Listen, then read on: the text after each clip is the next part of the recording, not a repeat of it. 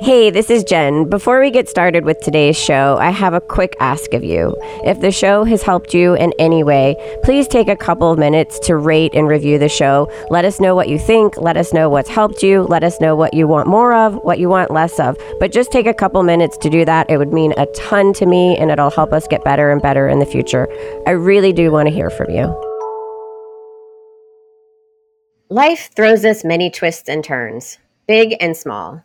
You can plan and prepare, but that doesn't guarantee that there won't be a curveball that knocks you off your feet.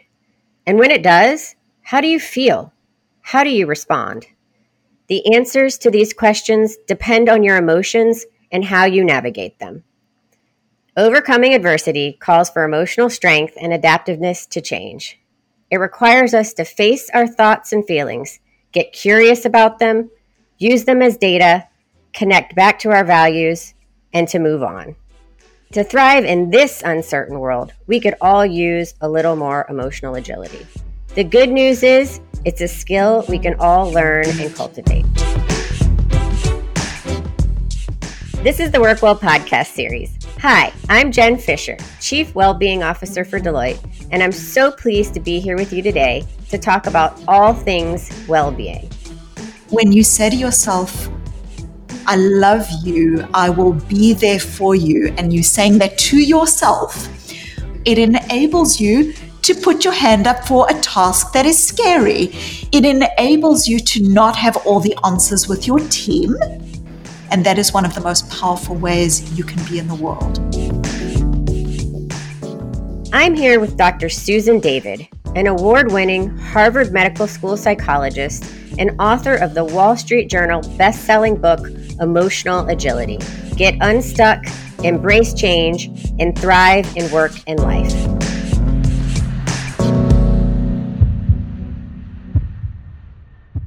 I, I want to start by just having you tell me about emotions. You know, why do we have them? What are they for? Well, that's a really interesting question. Emotions have a lot of bad press. They're often seen as being weak, irrational. In organizations, they're seen as being these soft skills. And actually, it's the opposite. You know, our emotions have evolved to basically help us. And they help us in two primary ways. The first is that our emotions help us to communicate with other people to ask for help, to get support, or to let people know what our needs are. But of course, our emotions have also evolved to help us communicate with ourselves. So uh, often we feel tough emotions when things are butting up against our values or when we feel a sense of dissonance or when we're not being seen. And so, you know, if you look from an evolutionary perspective, we know that there's this communicative purpose of emotions. And this is true today as well in our organizations and in how we love and live and come to our relationships. These are fundamental ways that we can, uh, or, or aspects of ourselves that we can use to calibrate ourselves and to bring ourselves forward most effectively. So, so you touched on something there that um, you know I think has been kind of long ingrained in in our lives and our culture, certainly in the workplace. Um, but there's a myth that positive emotions are obviously good emotions and difficult emotions are bad and we should avoid them. Is is this true and is it even possible to avoid difficult emotions? Well, I think there could be nothing further than the truth. You know, this idea that there's good emotions and the good emotions about joy and happiness, and the bad emotions are somehow about anger or anxiety, frustration, and they should be pushed aside. This is one of the largest misunderstandings of emotions. And really, this has real costs. It has cost to the individual because when people see their emotions as good or bad, what they start then doing is uh, engaging and hustling with their emotions. Oh, I shouldn't feel that. That's a bad emotion. I should be grateful for my experience.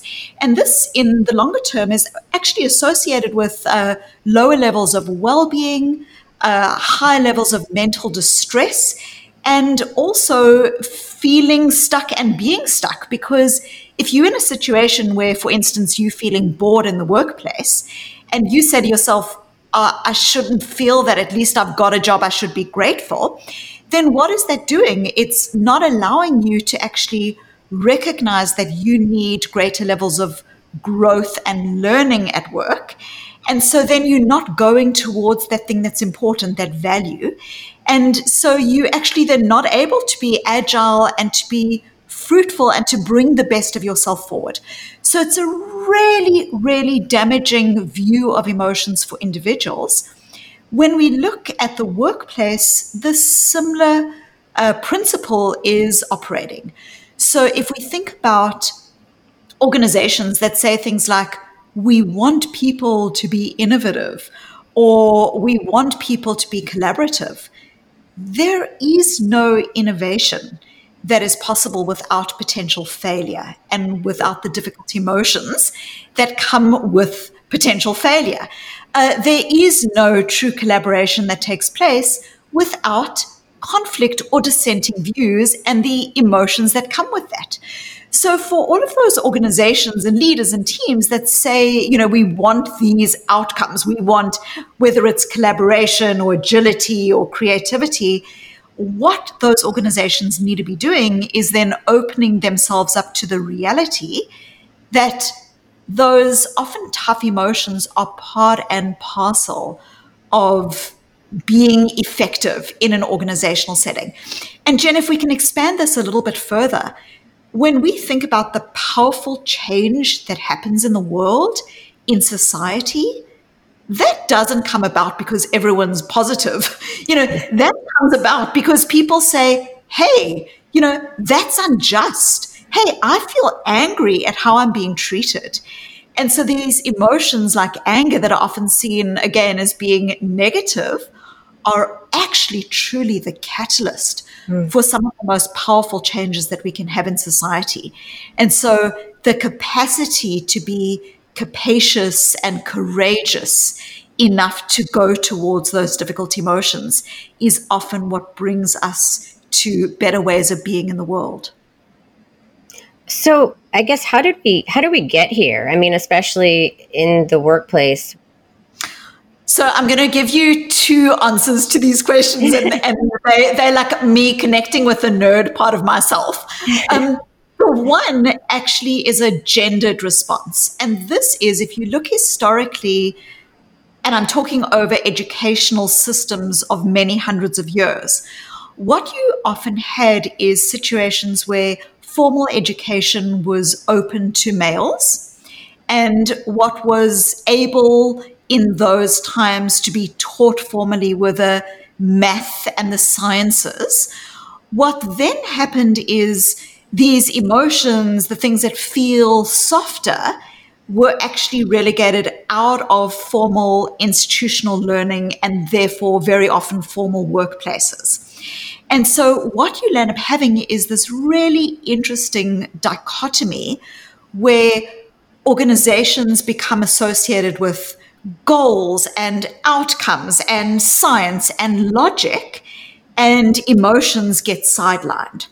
Another aspect to this actually comes about in psychology. You know, if you think about the process of psychology and learning in psychology, often we've had this idea that, oh, well, you know, there's Freud and Freud is, you know, the, the subconscious. It's very difficult to understand. It's very difficult to measure.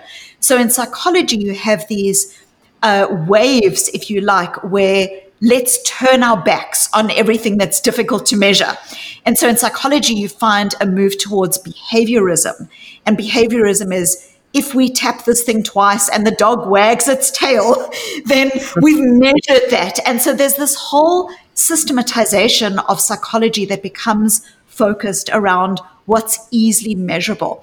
Now, why does this matter in organizations? Because what we have in organizations is actually fairly toxic organizational structures that then become focused on what can we measure what output what goals. It's really the industrial mechanization of human endeavors that, that is literally bound up to the industrial revolution.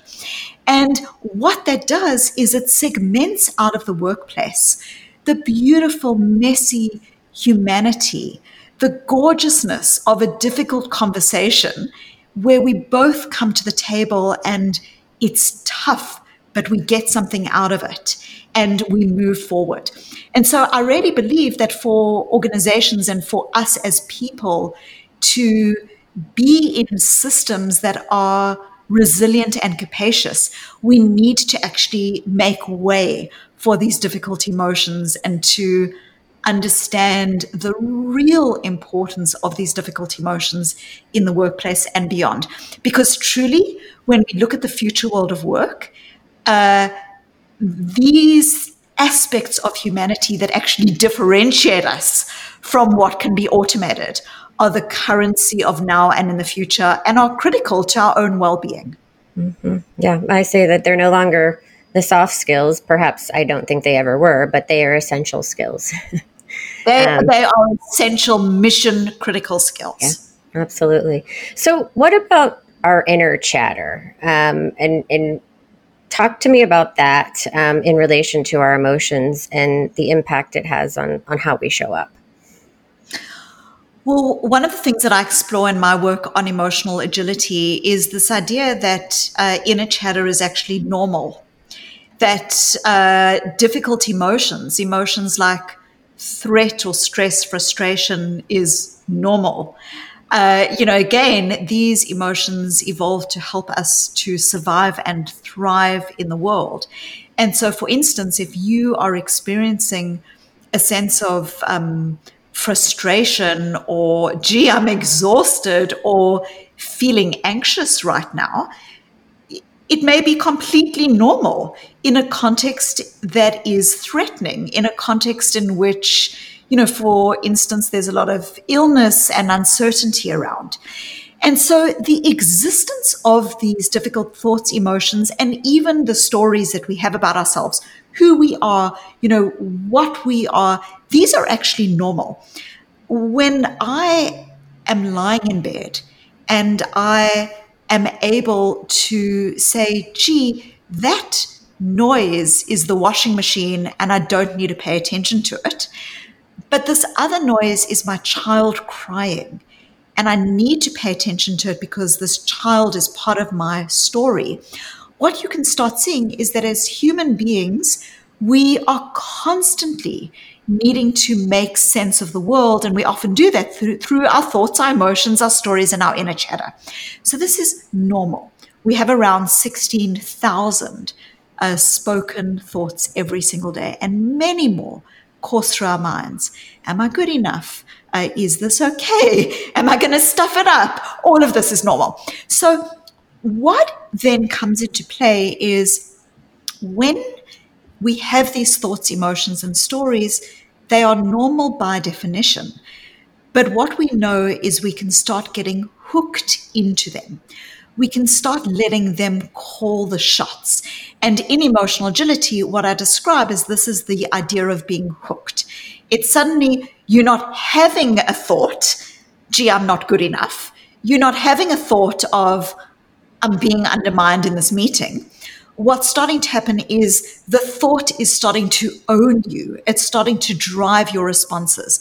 I'm being undermined in the meeting. There's no point in me contributing, so I'm just going to shut up.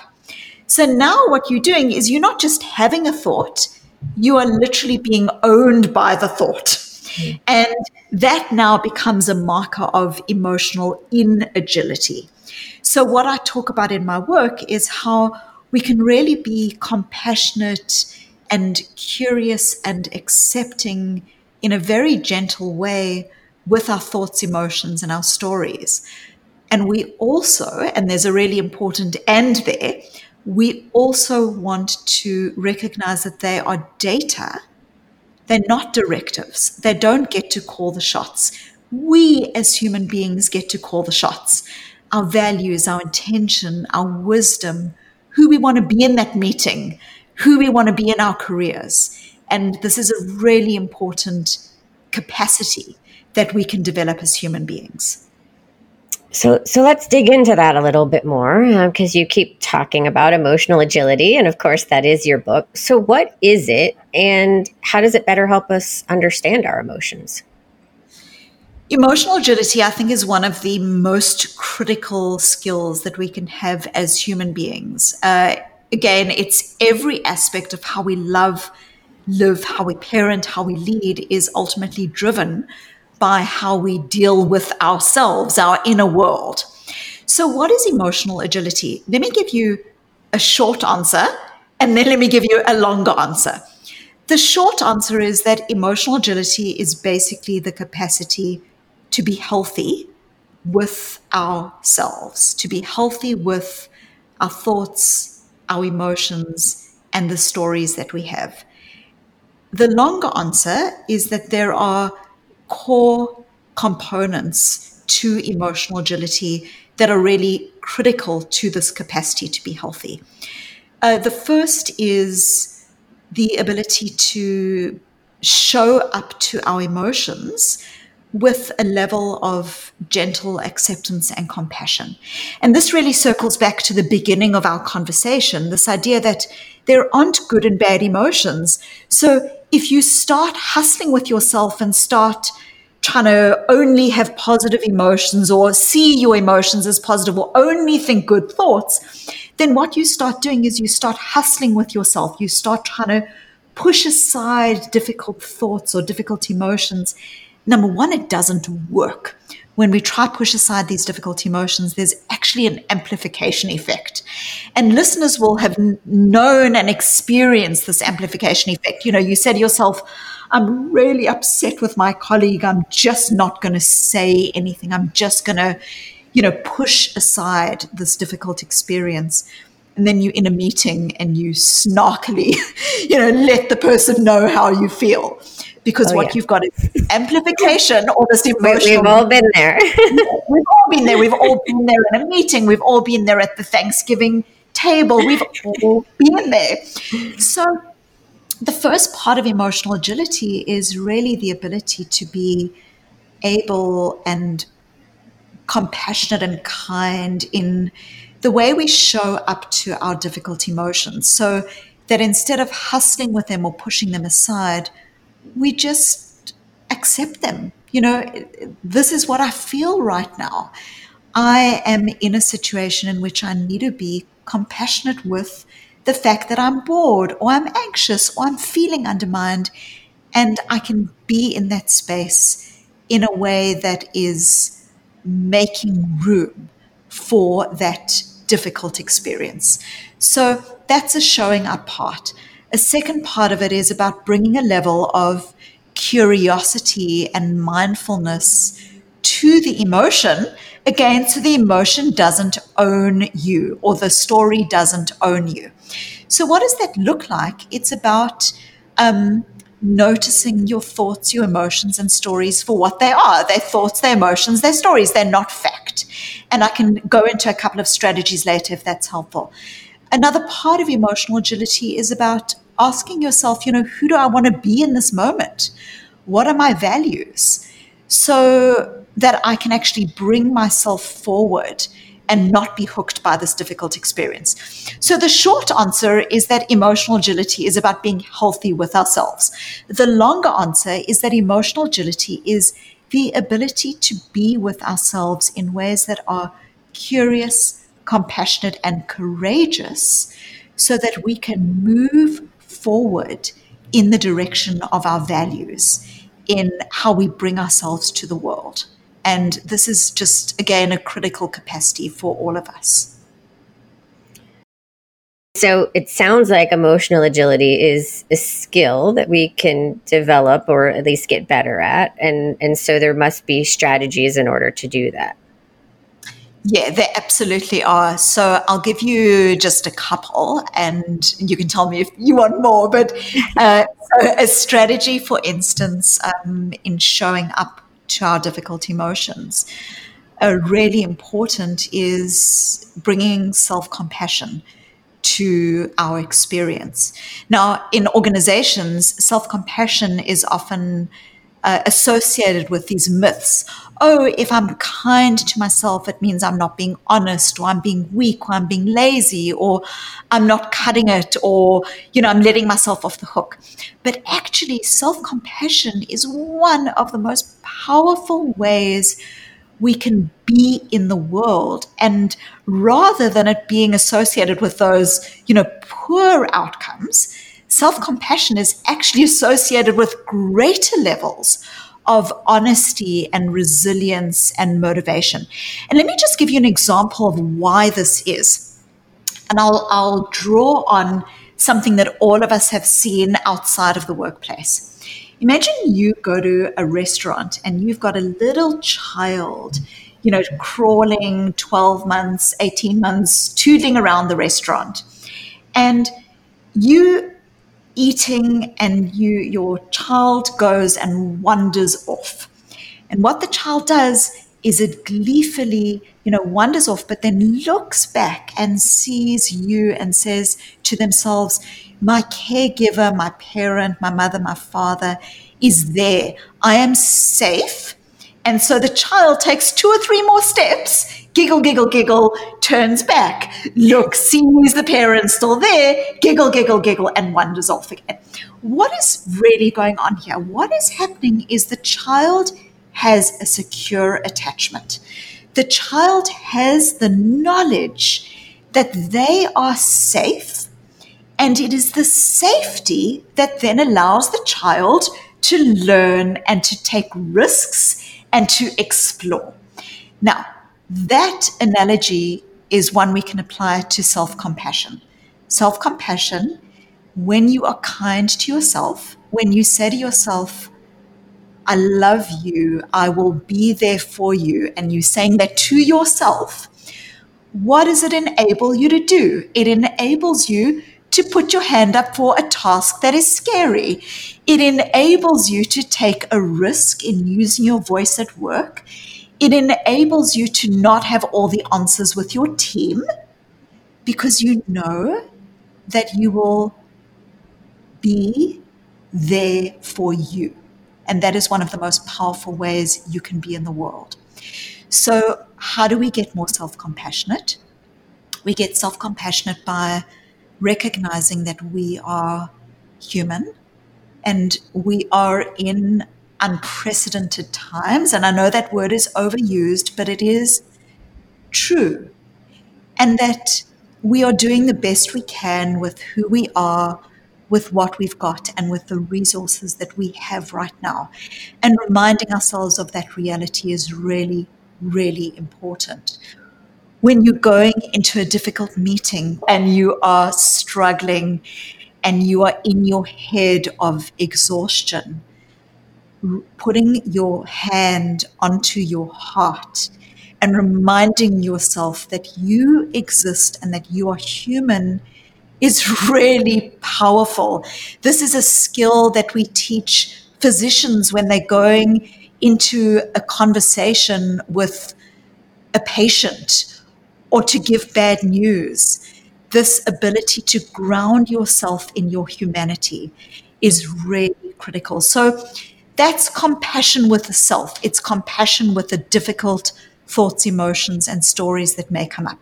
That's one practical strategy. Another way we can be self compassionate with ourselves is when we're beating ourselves up to imagine the inner child that is there in all of us. The child that needs fun, the child that needs to be seen and to play and to have joy, and to just ask ourselves, what does the child in me need right now? The child might need a rest. the child might need to have a picnic on the floor and to just roll around with another child in one's life and tickle and be. And this is really important. So, those are strategies around showing up to our difficult emotions with gentle acceptance.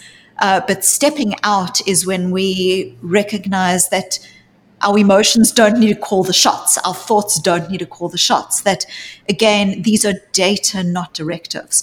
So, stepping out is one of the most powerful uh, strategies that we need in the workplace anytime you're putting yourself into your client's shoes, anytime you're saying, This is how I feel, but what does this person in front of me need right now? Or what is the situation calling on? What you're doing is you're starting to engage in the capacity to step out. And so let me give you an example of what this is. imagine you are really upset and really angry because uh, your telephone bill is wrong yet again, and you finally have gotten hold of another human being, and you are going to give that person a piece of your mind. You are angry, you are outraged. And you get this person on the phone, and as you start talking to them, there's that little voice that goes off inside your head that says, if you tell this person exactly how you feel right now, they will conveniently lose your file. This is not a productive way to be right now. So, what is this? All of us as human beings have this capacity to both feel and be immersed in our emotions and in our stories and in our thoughts, but also to helicopter above that. To, in other words, step out of those thoughts, feelings, and emotions Note, we're not ignoring them, we're not pushing them aside, we're not engaging in forced or false positivity. Rather, what we're doing is we are bringing to bear a different part of ourselves, a meta view, this observer view. So we can do the same when we're in difficult situations in the workplace. Um, I can feel really stuck, really stuck you know, I don't know what to do with my team or in my job. I feel stuck. And one of the most remarkable experiences that I've had as a psychologist is saying to someone, You feel really stuck. What do you think you should do right now? And the person, of course, says, How would I know I'm stuck? You know, by definition, I don't have the answers. That's why I'm asking you for some solutions. Then you say to the person, okay, let's bring someone imaginary into the room. Let's bring a mentor, one of the wisest people you know, maybe someone who really cares for you and loves you. And let's imagine having a conversation with a person about what it is that they recommend for you right now. And remarkably, this individual starts saying, Oh, well, they recommend that I have a tough conversation, or they recommend that I just lay my cards on the table with the team and tell the team I don't have the answers. And suddenly they've got all of these solutions. Now, what are you doing? Of course, you haven't literally brought another person into the room, but we're engaging with the wise part of ourselves. The mm. part of ourselves that when we're in our heads, in our strategic and in our logic, strategy and our logic we, we don't often engage with, but is really powerful. So, one way when we're feeling stuck, when we're in difficult emotions or thoughts, uh, when we're saying things to ourselves like, I would love to do this, but I'm just not creative, or people are, you know, not going to hear me, is to engage another part of ourselves, to ask ourselves, you know, if someone really wise were watching me right now, what would they be recommending? What would they be suggesting? So that's one strategy. Another strategy is when we really stuck, when we experiencing difficulty, and this is really powerful, is listen to my language. I am sad. I am angry. I am stressed. I'm frustrated. I am being undermined when you use language that says, I am, I am stressed, what you are basically doing is you are defining yourself. Mm. You are defining yourself by your emotion. You are defining yourself by your story. But you aren't your emotion. You know, you are you. You are wise. You have courage. I want to draw on what I think is one of the most profoundly beautiful and powerful ideas in history, and it's the sentiment of Viktor Frankl. Viktor mm-hmm. Frankl, who survived the Nazi death camps, who described this idea that between stimulus and response there is a space. And in that space is our power to choose. And it's in that choice that lies our growth and freedom. When my favorite quotes of all time. when we are hooked, there's no space between stimulus and response. I'm being undermined. I'm going to shut down. Um, I'm not good enough for this, so I'm not going to apply for it. There's no space between stimulus and response. When we show up to our difficult emotions, but when we start engaging in the stepping out, what you're doing in effect is creating the space. So, the example that I gave already of um, the wise person is an example of stepping out. Another, which is what I'm uh, leaning on here as a strategy, is try not to define yourself by your emotion. When you say, I am sad, you are basically saying all of me, 100% of me, there's no space for anything else, is sad or angry or being undermined. So, what can we do instead? Instead, what we can do, and this is actually a mindfulness technique, is we can start noticing our thoughts, our emotions, and our stories for what they are. They are thoughts, emotions, and stories. They are not fact. So I'm noticing the thought that I'm being undermined. I'm noticing that I'm feeling angry right now. I'm noticing that this is my I'm not good enough story and there's no point in even trying. This sounds like a linguistic trick, um, and it is, but it's really powerful because what you're doing is linguistically starting to create space between you and the emotion. One last one, uh, and you know, I'm at risk of really rambling, but I'm hoping that it's helpful here is um, emotion granularity. Emotion granularity is one of the most powerful ideas I believe psychologically. It's associated with long term well being in children, in the workplace, in, in adults, and so on.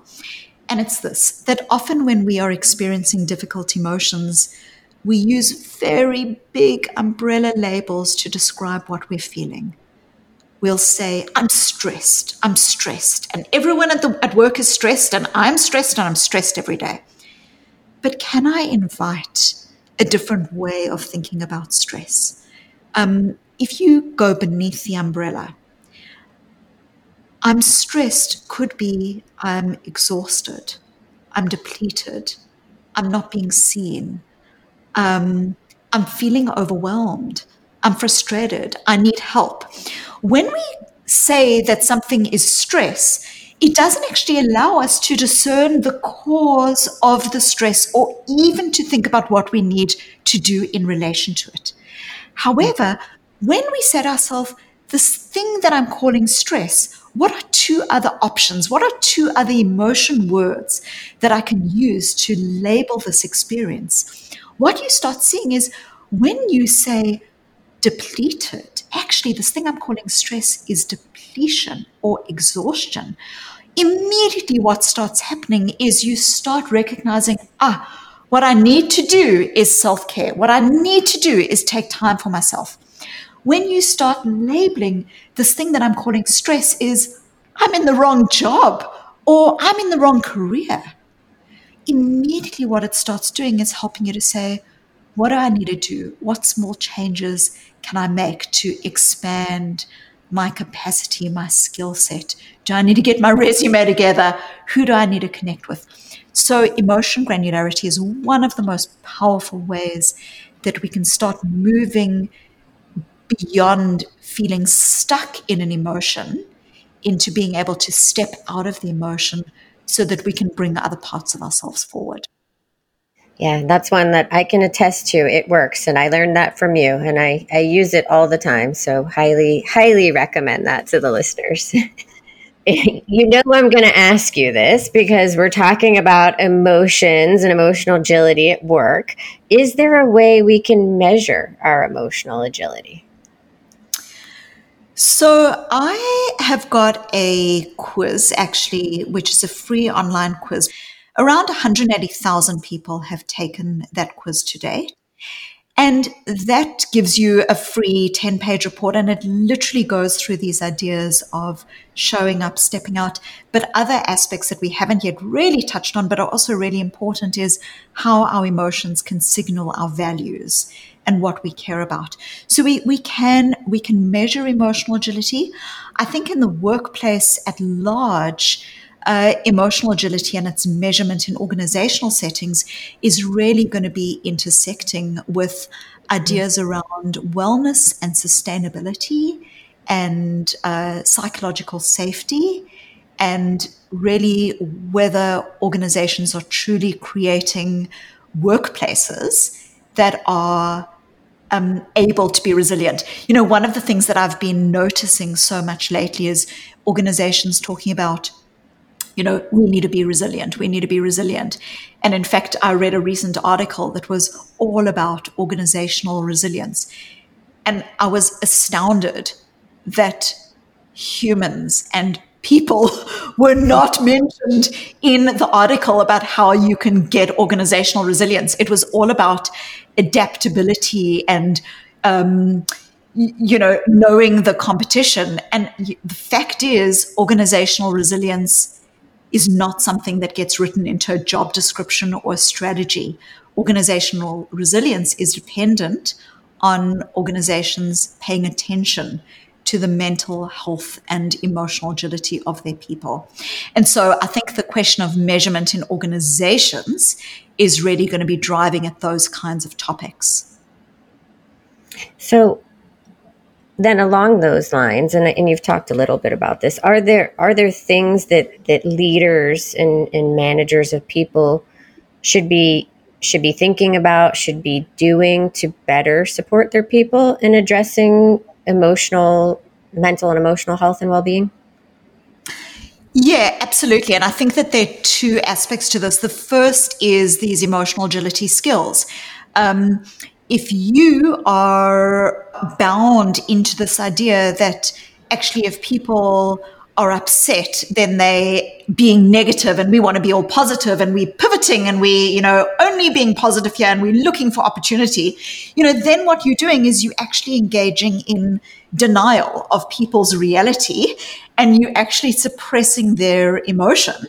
And you also suppressing the capacity for people to actually be able to come to the conversation in a way that is authentic and whole and real. And uh, this doesn't create resilience. This doesn't create agility. Uh, what creates agility instead in that context is recognizing that when someone is concerned, for instance, about how a product might be being delivered to a particular client, that that concern is not born out of negativity. That concern actually might be born out of a value that the person has a value of quality, a value of care, a value of um, sustainability for the organization. So, the first thing that I would say is leaders uh, really powerfully need to connect with this idea that there aren't good and bad emotions, but rather that emotions are signals that are really helpful. I want to just have a little caveat here, which is to say, when I talk about uh, emotions or data, again, I want to highlight emotions are data, they're not directives. Like I can show up to my son's frustration with his baby sister. I can be empathetic, I can be kind, I can see it for what it is. It doesn't mean that I'm endorsing his idea that he gets to give her away to the first stranger that he sees in a shopping mall. Okay? We own our emotions, they don't own us.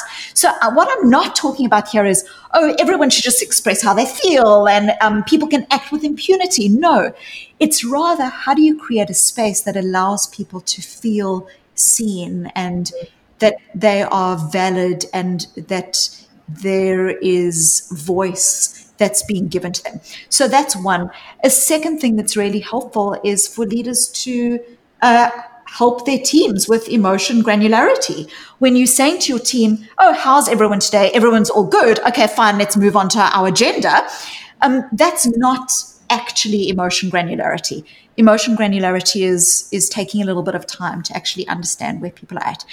The third thing that I would say is a very important part of emotional agility is this idea that our most difficult emotions actually signal something profoundly important for us as human beings, and that is our values.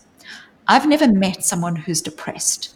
who isn't concerned about how do I better participate. I've never met someone who's anxious socially who isn't concerned at some level about how do I better show up in the world. Someone who's bored, you know, the value that that might be pointing to is growth and learning. A guilty parent, the value might be I'm with my children 24 7 right now, but I'm missing presence and connection with them. So, really important part of emotional agility is not just that emotions help us to, you know, it doesn't work if we suppress our difficult emotions. It's actually that our emotions surface something that is so precious, and that is they signal our values. And so, for all of us listening, but also for leaders, if you're experiencing something difficult right now and you imagine writing that difficult emotion on a piece of paper, and then you imagine turning that piece of paper over. I'm not going to ask you to write what's positive. No, what I'm rather going to ask you to think about is on the other side of the piece of paper, what is the value that is being signaled? You know, loneliness is often signaling yearning and connection. The idea that social distancing doesn't mean emotional distancing and that you need more meaningful connection. Um, these are just examples. And so, if you can, on the other side of the piece of paper, surface a value, then you're starting to say, again, between stimulus and response, there is a space. And in that space is our power to choose. And in that choice lies our growth and freedom. And what is it that's in that space? what is it that we're choosing? We're choosing to move towards our values. We're choosing to make small changes that connect with those values. And so for leaders, for leaders, understanding that what your people are feeling signals their values. What that allows leaders to do is to be liberated from the idea that they've got to have all the answers and be, you know, unidimensional cheerleaders and instead, what the leader's able to do is to come into the space and say, I don't have all the answers. Mm. I don't have all the answers, but here's the invitation. What are we feeling right now? And we get to ask ourselves then one of the most powerful questions, which is even in the midst of this challenge, who do we choose to be? How do we come to our teams? How do we want to interact? And in work that I've done in professional services firms and beyond, when I've looked at what are the most powerful drivers, not just of team cohesion and teaming, but also of engagement, culture, revenues, it's leaders who are able to create this shared sense of values. Who do we want to be? Yeah, I think that's so incredibly valuable because I think one of the things that I hear most often is, you know, if, if I ask someone how they're doing or feeling and they express a difficult emotion, I don't know how to fix it. And what you're saying is you don't need to know how to fix it and you don't need to know how all the answers. You you don't need you don't need to fix emotion. In fact, uh, again, if we draw on parenting, we know that when parents rush in to try fix emotions, you know, what does that teach children? It teaches children that those emotions are to be mm-hmm. feared. Mm-hmm. It teaches children um, that, uh, again, that they're good and bad emotions. It it uh, doesn't equip the child to learn that emotions pass, that emotions are teachers, and so a leader doesn't need to rush in to fix emotions. Rather, the leader is showing up to the emotions. I often use this language, uh, which I speak about in my TED talk.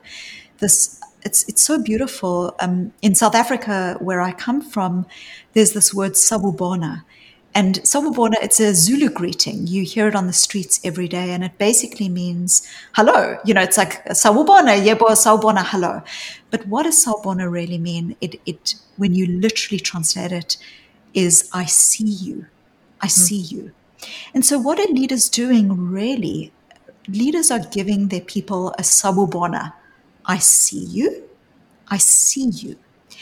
And by seeing you, I'm helping you to be, you know, I'm, I'm helping to recognize that what you feel is real.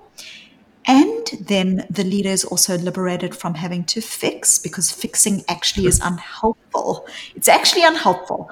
Rather, what is that emotion signaling about what the person cares about? And then what are some small changes that the person can be making that bring us towards those values? And so what you can see is even in that context, you're not trying to fix the emotions, you're trying to turn towards values. Yeah, so powerful. So I, I'm going to bring us to a close, and I have one last thing for you. So I have so many quotes, favorite quotes from you in my journal of life, but the one that always gets me is this one Life's beauty is inseparable from its fragility. And to me, this seems especially relevant right now during the middle of a global pandemic, during you know social injustice and all of the things going on in our in our world and our society. Um, can you talk about what this means? Yes. So I'll give you a little bit of history about that idea of life's beauty is inseparable from its fragility. Um, when I was little, I went through a period where I was very uh, scared of death. At around the age of five years old, children become aware of their own mortality. And I remember, you know, finding my way into my parents' bed and saying to my father, you know, promise me you'll never die. Promise me you'll never die.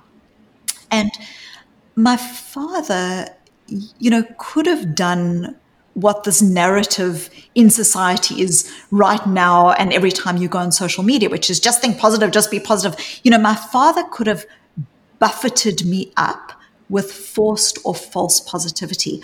Oh, don't worry, I'm around, everything's fine, you don't need to worry about that now. But he didn't. He didn't. He comforted me with soft pats and kisses, but he never lied. And he said to me, You know, it's normal to be scared. It's normal to be scared. We all die. It's normal to be scared. And now, why I connect this with the fragility of life is because when we only focus on the positive or when we only um, try to go to solution and when we try to push difficult emotions and difficult experiences away, what we're engaging with is denial. You know, life's beauty is inseparable from its fragility. Like we are young until we are not. We mm. walk down the street, we're sexy, we see in, we've, you know, we own the world. And then one day we walk down the street and we realize no one is noticing us. Um, we, we in projects and with clients where things are going well and then they're not. We nag our children and then one day, you know, the child is no longer in the house making his or her way in the world. And I actually think that when we only try to engage with the so called positive, actually, what it does is it undermines our resilience because we only then being in some false denial idea as opposed to the world as it is. And so I actually you know when when I've been thinking about wisdom, you know what is wisdom? Wisdom is really the ability for human beings to have uh, capaciousness, and and I'm going to use a word that isn't a word, but but what I'm going to call bothness, bothness. Okay, what do I mean by bothness? You know, I can simultaneously be actually fairly happy in quarantine and be really sad. You know, that is possible for us as human beings. We are capacious. Um, I can simultaneously be really angry with someone at work, and I can choose to keep contributing to the project because not because I'm being walked all over, but because contribution is my value. And so, this idea of life's beauty is inseparable from its fragility is really bound up into this sense that as human beings, if we stop trying to force out what feels uncomfortable and instead start to open ourselves up to it, that actually, while it feels really fearful and it takes courage, what it ultimately does is it makes for us being more resilient and more grounded and more wise and more centered in the world as it is. Hmm. What a great note to end on. Thank you so much, Susan. This was such an incredible conversation. I know uh, the listeners are going to get so much out of this. So thank you again. Thank you for inviting me, and I'm so happy that we finally made it happen. Me too.